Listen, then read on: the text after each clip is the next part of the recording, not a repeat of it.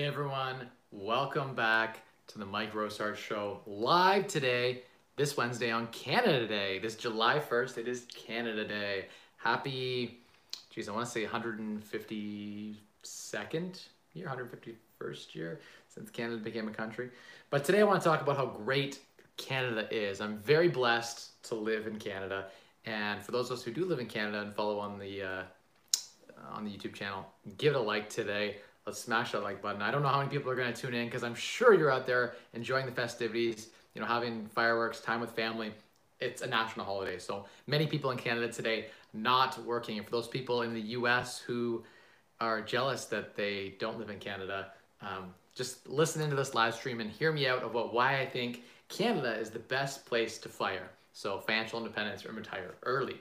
There's a number of reasons why I like Canada and there's specific benefits about Canada, but one of them I want to start with at the very outset is that Canada is known throughout the world as a very um, friendly place, a very like environmentally uh, conscious place with a lot of green space, a lot of you know positive things like we have low crime rate and you know we've got some great social programs that exist like free healthcare, which I'm going to get to in a second. But we also have some of the higher tax rates in the world. But that's a myth for those people who actually understand the tax code and understand how it actually works for early retirees looking to be financially independent and retire early. They know I've done a video previously about a year ago or so where I broke down how you can invest in companies and collect eligible Canadian dividends. So you're investing in Canadian blue chip companies like our big bank stocks, anything on the TSX, Toronto Stock Exchange, basically. And they'd be eligible dividends you could collect, and you can collect $50,000 per person in a couple relationship completely tax free. So you can set up your early retirement with say a million bucks, and you put 500 you know, okay, you could two million bucks, let's say, a million bucks in one spouse's name, a million in the other spouse's name, invest in dividends, collect 5% return from dividends and the rest in capital appreciation, and boom, you'd have $50,000 completely tax free for the one spouse, $50,000 a year tax free from the other spouse. So 100 grand a year, you're paying no tax free healthcare, great social programs. By the way, the CERB program that exists during COVID is like over $2,000 a month. Businesses are getting $40,000 um, interest free with a $10,000 being completely forgiven. Like the government just hands out money here. And yes, they tax the middle class here in Canada. And yes, they tax the ultra class the ultra wealthy class here in Canada. But if you're smart about how you ta- how you take care of things and you fit into this sort of niche fire movement in that you want to retire early and you want to and you're okay living on less than say 100 grand a year, Canada's a great place to retire. We have a great like the air quality here in Canada is some of the best that I've seen. You know, we have tons of natural trails. We have some of the most fresh water available of any country. There are a lot of great things about Canada. And in fact, we're very multicultural. We're very diverse. I'm thankful that in my daily life, like pretty much all the people I surround myself with, none of them are, you know, like an English or like British descent, Indian, Chinese, you know, uh, or Asian descent of some sort, Spanish descent, you know, from South America or like from Africa. Even there's tons of different um, diversities here in Canada. So I just want to take a minute before I get into any Q and A today. And I'm hoping, by the way, that we don't have very many questions because I'm about to go over to the neighbors. We're going to do like a big projector movie night thing and do some fireworks. And the neighbors have gotten together and we're pitching in to have a Canada Day celebration on the Frugal. So anyway, I'm gonna I'm always here no matter what, and I I promise that regardless of um yeah, regardless of, of what the holiday is or where I am, I go live every Wednesday. I've been on vacation and my wife's like, You're going live tonight? I'm like, Yeah, let's get in the hotel room, let's get the Wi Fi, I'm going live. Is consistency. And everything that I do, I try to be consistent to my word. And that's a big thing, I think, in general. It's a message I want to share. Um, I think that Canadians do a better job of this than most other nations, but you know, just it comes down to a personal level, taking accountability. Almost everything is our own fault. And I like that's that's how I start. Whenever there's a problem, I'm like, what could I have done better?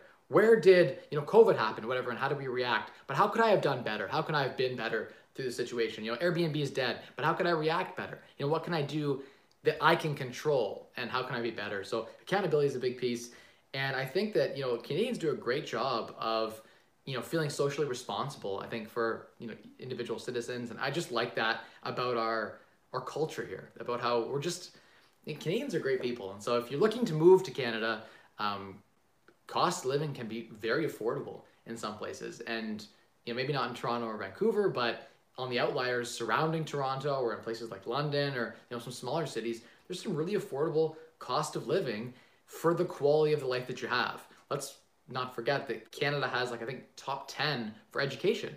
So like our public schools and our, our publicly funded um, Catholic schools are some of the best. They're, they rival the private schools in many cases, right? So it's there's some great things about Canada that I think that a lot of other countries don't have. And um, I'm just today I'm thankful to be Canadian, and I'm thankful that I'm in a place where you know I can be free and I can really be like we're so blessed to live here and to to have this opportunity you know to be together. And and despite we might have our hardships here in Canada just like any other place um, I think the pros outweigh the cons. And I think of any other place that I want to live you know cost wise your dollar goes really far here we have a really good tax system set up for early retirees so it's interesting that they don't have these kinds of things in the United States and so I'm thankful a lot of days for uh, for Canada um, yeah, so it is that is what I had to say on Canada today, and that's my like six minute rant on Canada and how great it is. So now we can go into you know what I've been up to. I'll give you guys a status update, and then just kind of share. You know, I use this as a journaling tool too, so just share what's been up in my life, so I can look back. You know, a year from now and watch. I probably won't watch them, but you know, if I ever wanted to, I could look back, or my kids could look back and say, you know, this is what Dad was up to. You know, two years ago on 2018 or 2019 or whatever. So. Anyway, if there's any questions, I will jump in and answer them. Shaylin, how you doing? Happy Canada Day to you as well. How to save says, let's go, let's get it. South London Reseller says, hey Mike, happy celebrations. Thank you. William says, happy Canada Day. Joe, so Jimmy, how you doing? Uh, Trevor says, thanks for being here tonight, Mike. Hey, happy to be here. Happy Canada Day, no problem. Thank you for the message. Australia says made our minimum wage is going up to 1984 an hour geez, that's that seems high. Um, but I guess when you put it in perspective, maybe cost of living is higher in Australia and they, they need that to sort of offset. Here in Canada, it's $14 an hour, I believe, is our minimum wage. Now that seems like it might be high compared to some US states where it's seven or eight dollars. But you have to remember that one, we have a really good um, Canada pension plan and unemployment insurance. If you get laid off in Canada, you get like 55% of your income for almost like a year. It's like nine months or something. Um, and there's just tons of great social programs that they deduct off of our pay. So on a $14 minimum wage, you're really making a lot less than that because there are some deductions. For those that are working in Canada, there's, there's quite a bit of deductions. If you're financially independent and you're enjoying a dividend funded lifestyle, there's pretty much no tax. So that's kind of cool. There's some really great loopholes here in Canada, better than the US actually for fire. So if you're looking to be financially independent, retiring early, Canada actually has a, one of the best tax systems in the world for that system.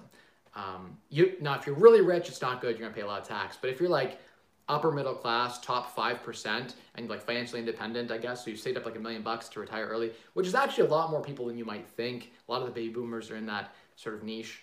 Um, then Canada's a great place to be because again, no health insurance at all. If you want to pay for like an elective surgery, you can go to private clinics and stuff like that and get treated quicker because the lines are long. You do have a long wait list because it's equal. Anyone has a chance at the same medical treatment here, right?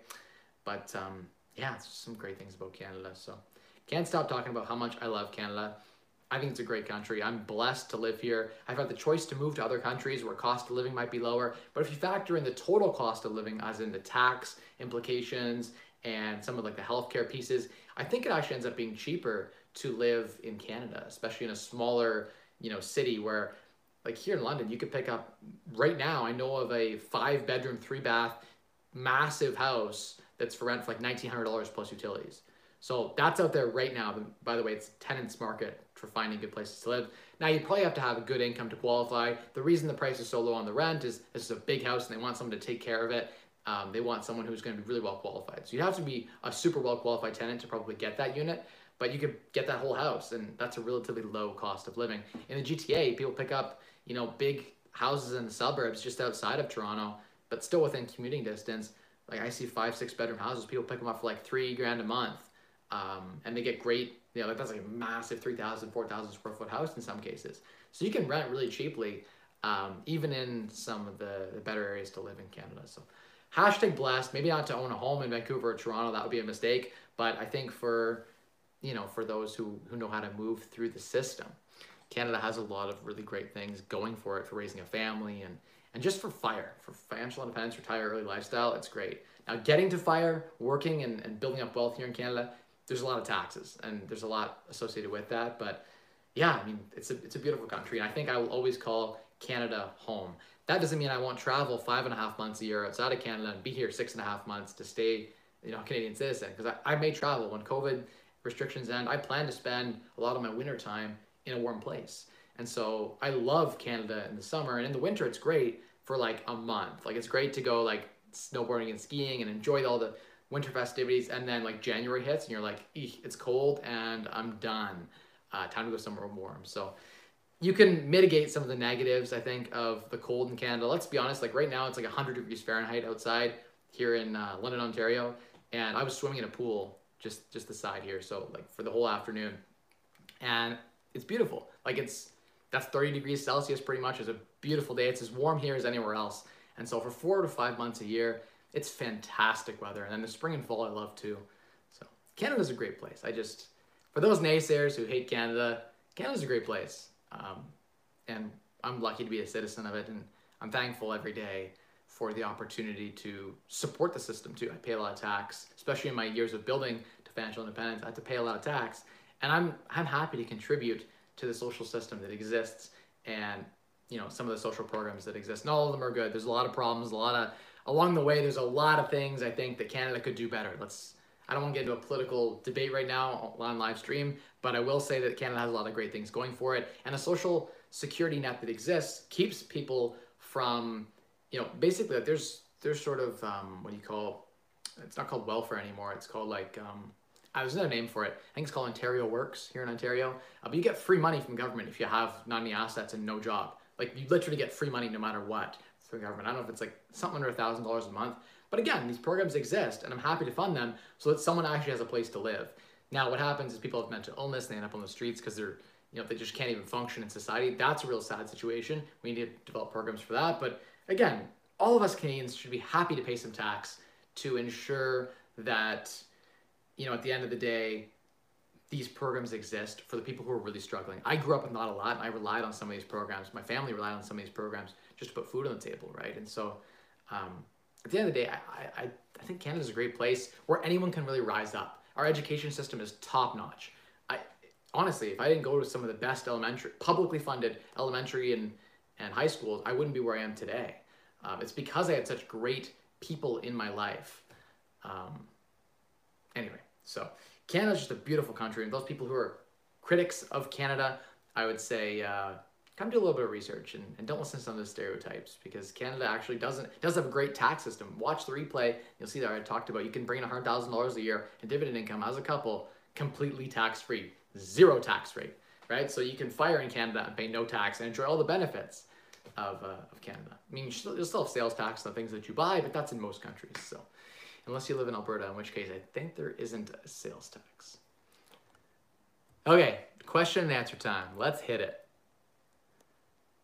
Uh, next question. Happy Canada Day. Happy Canada Day to you. How's it going? It's going well. Um, can't complain overall. My life is blessed. I'm working on, we have nine properties listed for sale right now that we're trying to sell. I'm looking at selling a bunch of properties off that I was joint venture partnershiped on, uh, mostly because joint venture partnership requires a lot of collaboration and extra time investment. Return on time is lower on a joint venture partnership. I prefer to just, in, in a lot of cases, it makes more sense to give an investor a fixed return, structure it as debt, and then be in full control. There's no um, discussions. There's no um, time wasted in, in having to figure things out. You're in complete control and you just move on. And so it's a lot, I would say like 10 JVs take up the same amount of time as owning like five or six properties by yourself, right? So it's actually a lot less time and management and just less headspace um, wasted. So I've been working on that. I also am buying a bunch more properties. I actually have a bunch lined up to close.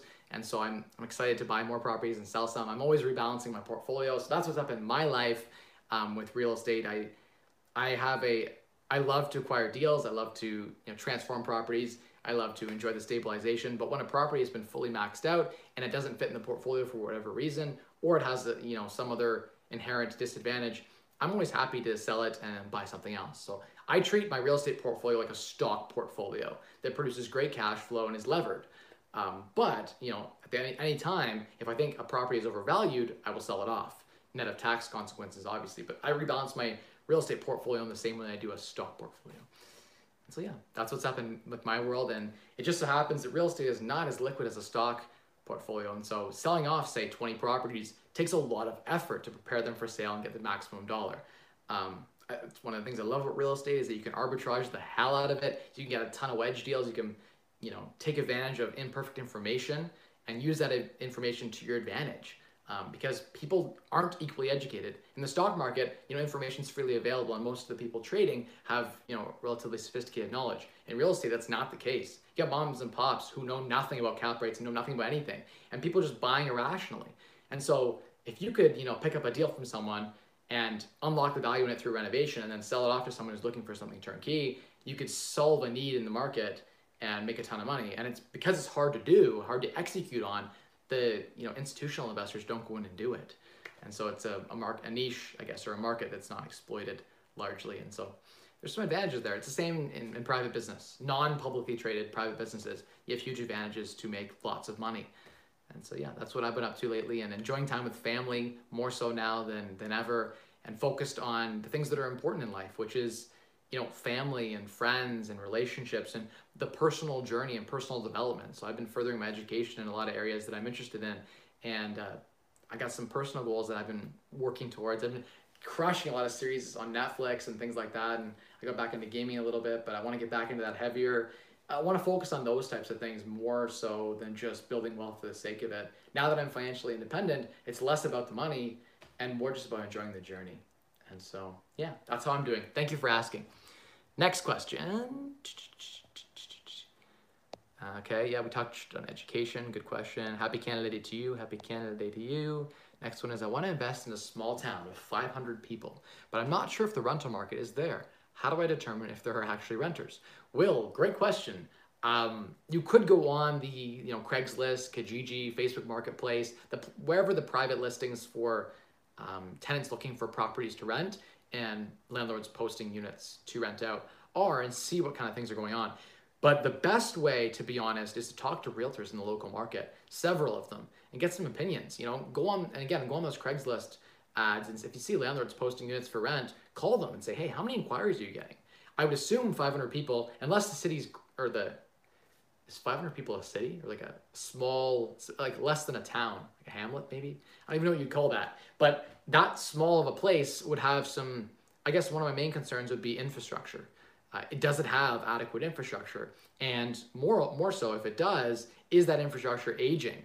And will there be enough property tax roll from 500 people living in a town, which means a couple hundred houses maximum, to actually sustain that infrastructure? Because I think long term, a lot of these small towns will just and we've seen this happen in some small towns where they just abandon like the the water network just you know something happens so the sewer's busted and they need 10 million bucks to repair it all. And there's not enough rent or property tax roll to actually cover that. And so the city just like becomes a ghost town. That's the fear of investing in a really small town is unless it's growing or has some really strong you know fundamental that's keeping it you know sustainable long term. Like maybe it has a, a manufacturing plant that employs everyone there well, then I want to do a lot of research on that manufacturing plant and make sure it's going to be here for a long time. And just know that you're taking a huge gamble. Um, you could have a negative appreciation. In fact, probably no appreciation unless the city's growing, unless demographic changes are such that there's population increase in this place. The prop the the um, appreciation would be negative, I would think, if not just flatline. So that's the fear of investing in a small town no one knows about with potentially unsustainable infrastructure. That's why we like to invest in bigger cities with four or 500,000 people, that sort of thing, because there's a, a bit of safety there from a demographic perspective, from a long-term sustainability perspective. But if you're going to invest in a small town and you're going to take those risks and you've done all your research and you're like, hey, everything checks out, it makes tons of sense, make sure you're getting like at least 2% rule. Um, 2% rule being 2% of the value of the house you need to collect in rent each month. That's the minimum. If I'm in a rural town, I'm looking for like 3% rule because there's such high risk on the lack of appreciation and the infrastructure sustainability long term that you know the bricks and sticks are going to depreciate in value. And if the land's also not appreciating you've got a depreciating asset like a car. So then you got to factor in you need an extra amount of cash flow to you know compensate for that. So just be careful investing in small towns. I've not done it. Um, maybe you're investing in a small town though that is outside of a huge town or like a huge city right? In which case like if there's a city of like 500000 people a 10 15 minute drive away or 20 minute drive I think there's a trend right now towards people working from home And I think people are moving out of the city because they don't need to be so close to work anymore. And the peripherals of cities, I think, are going to appreciate and value in a big way, more so than the core. Whereas the core used to be extremely desirable because you could walk to work. No longer is it required for us to all go to work each day.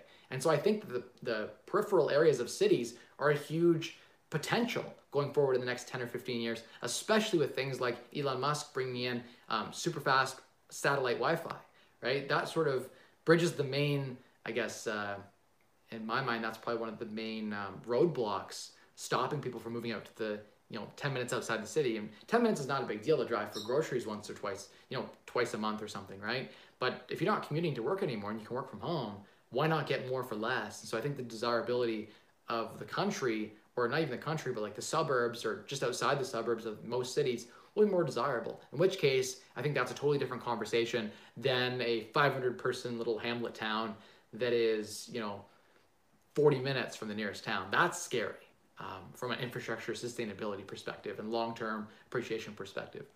Hopefully that helped answer your question. That was just kind of off the cuff, my sort of initial thoughts. You'll want to do a bit more investigation and research and stuff before you make the decision. It's hard for me to know because again, I don't know the city, I don't know any other information, and even if I did, I'd have to spend hours researching before I'd become a SME. In the industry, they call it a SME, but a subject matter expert. Well, I'm moving. Nice to hear, Philip. Welcome to Canada. Try and uh, I hear it's a hard place to get into, but uh, I think if you have some money, you could probably get into Canada fairly easily. So early retirees could probably buy a business here or bring some wealth here, and they'd be able to get in much easier. So Canada would love to have your capital to invest in.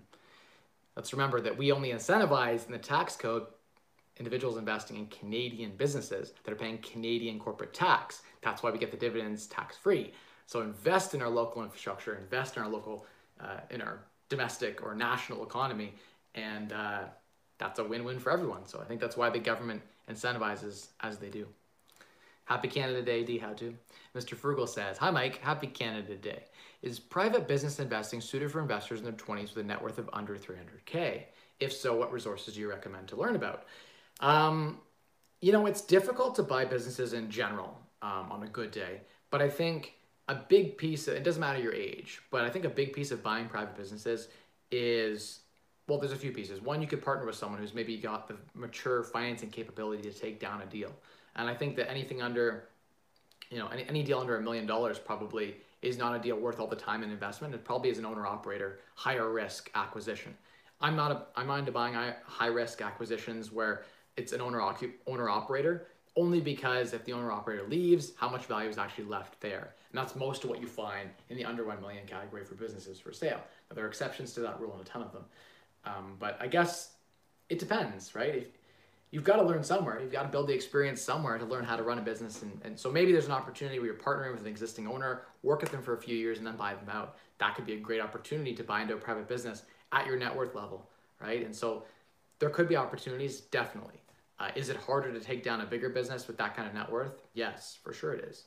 Um, you would need a partner, or you might need to look at smaller businesses. So it's never, I think it's never too late, but you have to think too about diversification, right? If your net worth is three hundred thousand dollars, and you know what are you investing in? Maybe the business requires two, three hundred thousand dollars in in capital to to buy it out, right? So then you'd be, you'd have no diversification in, in real estate or stocks and other asset classes. And so it's important to remember that diversification ensures a lower level of risk of losing your money. And for me, it's always been about trying not to lose money. That's the most important piece of anything else. Like, I'm okay if I don't lose money. I make money, bonus. And I'm always trying to make lots of money, but the worst thing you can do is lose money. So don't lose money. And I think diversification is a, a key cornerstone piece to that strategy. So, yeah, age doesn't matter. Good question, Mr. Frugal. Hit that like button, everyone. Totally hit it. Sony, good to see you as well. Happy Canada Day. Meanwhile, I live in Cleveland and somebody set a car on fire the other day right outside my window. Ouch. I was out at two in the morning walking my dog last night in, in my subdivision and like just quiet and nice and like no one out. You know, I could literally sleep on my sidewalk where I live here and it's fantastic. Now there are parts of my city I wouldn't do that in, but where I live, I'm fortunate enough that it's a good neighborhood watch and you know, it's just quiet. It's far enough away from the city center that there's not a lot of riffraff here and it's a really well-to-do area. So most of the people here have higher net worths. Not to say that higher net worth people are better, but statistically speaking, they don't need to commit as they don't commit as many crimes because they probably don't need to. Um, or if they do commit crimes, it's typically behind closed doors, in which case it doesn't affect anyone on the street. Um, so yeah, I don't want to get down a rabbit hole there, but um, yeah, there's some great pockets in probably in the U.S. too where you could live and it'd be extremely safe. But um, yeah, Canada's a great great place to live too, and we have we have our own problems as well. We're not perfect. Next question. Does tenant in a legal basement unit can report you or have other leverage? What benefits for you a legal unit gives to you? Maybe can evict easily in case. So const um, your question, I think what you're talking about is like a legal like a basement apartment that isn't licensed or something. There's several like layers of legality, right? Like it could pass fire inspection but not be approved by the city.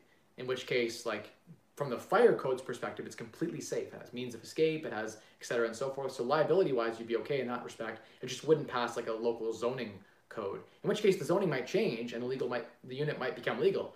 Um, in a lot of cases, it's just an application away from being legal. And so you can often solve an illegal unit by making it legal relatively easily. Um, I know of people who have a lot of legal units, illegal units that they can make legal with an application. And so the leverage would be gone as soon as the owner just made it legal, right? And so I wouldn't worry too much, especially if you've got something that's over six five ceiling height all the way through. It's got two means of escape from the unit, got smoke alarms and things like that going on to meet you read your local Ontario building code, or I guess if you're not in Ontario, whatever your local building code is and your fire code, and just find out if the suite is legal. Um, but if it isn't legal, and this happens a lot, like people have basement apartments that they rent out and whatever, my opinion is we're in a housing crisis, or I guess a lack of rental housing for people. And it's crazy how many units may not be totally blessed, but like just someone's basement they want to rent out, and they don't want to go through all the process of making it like a legal unit, but it is safe, let's say. It's just, you know, they haven't gone through the licensing and all that kind of crap and rezoning, and they maybe don't want to for resale purposes but they have a perfectly good unit. I think if someone wants to enter into a contract, they see the unit, they like it, they want to enter into a contract to rent it. I believe in freedom of choice. And someone should have a freedom of choice to choose they want to live in a rental unit. And so if they want to live in an apartment for $700 a month that, you know, maybe doesn't have full proper soundproofing, that should be their choice, you know? Um, I believe consumers should be able to make the choice. And if they want to live, maybe they give them a discount as such. But uh, yeah, there's nothing wrong with doing that per se. Uh, just make sure that yeah i guess tenants might use that as leverage against you that it wouldn't be legal but i don't know why they would even care to be honest like as long as it met fire code safety um, yeah but as far as evicting tenants here in ontario no. Um, it doesn't matter whether the legal the unit's legal or not it can be very difficult to evict tenants regardless especially if a tenancy agreement has been entered into. Um, whether it's a bedroom or a unit the only time where you have you can just evict them with the police is if you share common space. So in all of my house hacks, I every single house hack I've ever done, I share the living room, the kitchen, the bathroom, the laundry facilities in some way. I'll oftentimes go down and make sure that there's a way that the two units are not completely tied off on purpose. And this has been very helpful in several cases. I had a duplex I used to live in about four or five years ago where I had to evict a tenant. And I gave them three weeks. I'm like, get out. In three weeks, you're out. And they're like, oh, but we have a lease. I'm like, no. We share laundry, we share a washroom, we share a living room. You rent these two rooms back here and a washroom. You do not have your own private space because we share common facilities. I had the police remove them. Gone. There's no, the landlord tenant board only applies to individual self contained units. So it's important if you're house hacking to, I think it's better to rent out rooms because then you can just kick a tenant out whenever you want. They have no rights in your house. If you don't feel safe, immediate eviction. If they don't pay rent, you can evict them. But mostly it's a safety concern, right? Like if a tenant's threatened you or something in your own home, you just remove them, call the police, they'd be removed, right? But if they have their own independent unit, then you're each in self-contained units, that's a problem. So I prefer in the way I structure my things to rent out when I house hack to rent out rooms as opposed to renting out units. Just the better way to do it. Um, so yeah, that's what I'd recommend in that uh, category. You've got to protect yourself. What if you rented someone who's crazy and you know you have to protect your family? They have to be able to be evicted, and so um, structure it so that you protect yourself and your family. Canada seems great. I don't know about that bagged milk though. Yeah, bagged milk's great, honestly. Um, no issues. We also have like milk that comes in jugs too, especially the organic milk. It all comes in jugs. So actually, my fridge right now, I don't even have bag milk. I think we have jug milk. So, yeah. Fair point about criticizing countries inherently political. Michael Lambert says, was a big reason for your success in London area because of the appreciation of your properties, both market driven and forced via renovations. You're awesome. Thank you. Um, great question. So, was a lot of my success through appreciation? Yes. Um, appreciation out of my control. Now, I bought a lot of properties and increased the value on all of those properties. I bought smart, under market value, renovated them strategically, and then created value. That's my system that I've been good at, right? Is I, I buy smart. I'm definitely good at that. And so, regardless of market appreciation, I'd be a millionaire today. Um, so would I be fired today without appreciation? Yes. I'm now lux fire or luxury fire uh, to the point where I made a lot of money. Like I, mean, I planned to make a good amount of money, but I made a lot of money because the market did appreciate a ton. Now I didn't always play the appreciation the best. I sold a bunch of properties off in 2017 before the market appreciated, and you know I could have maybe made more, but I was never playing for appreciation. It's always been a bonus for me. I play for the cash flow. I play for the forced appreciation through value add. I play for buying on day one and unlocking value day one because I bought smart. That's what I play for. And the appreciation is always a bonus, right? So that's just my strategy in real estate investing. And so, great question. Overall, I think that uh, you should always play for cash flow and play for the things you can control. And market appreciation or gentrification of a neighborhood, those are factors out of your control. And so that's speculating and that's gambling. And gambling's fine. Like a lot of people invest in real estate and they win by gambling, but it'd be a whole lot better if the market doesn't go the way you want it to go, that you still win. And so I like to play where I win no matter what. And if I win big, bonus. And so yes, have I won big? Yes. Like I owned real estate at the right time. And I've definitely made a lot of money because of when I owned the real estate and how big my portfolio was at the time. So yeah, um, definitely thankful for that. And, and today I'm at a point where I never need to work another day in my life if I don't want to.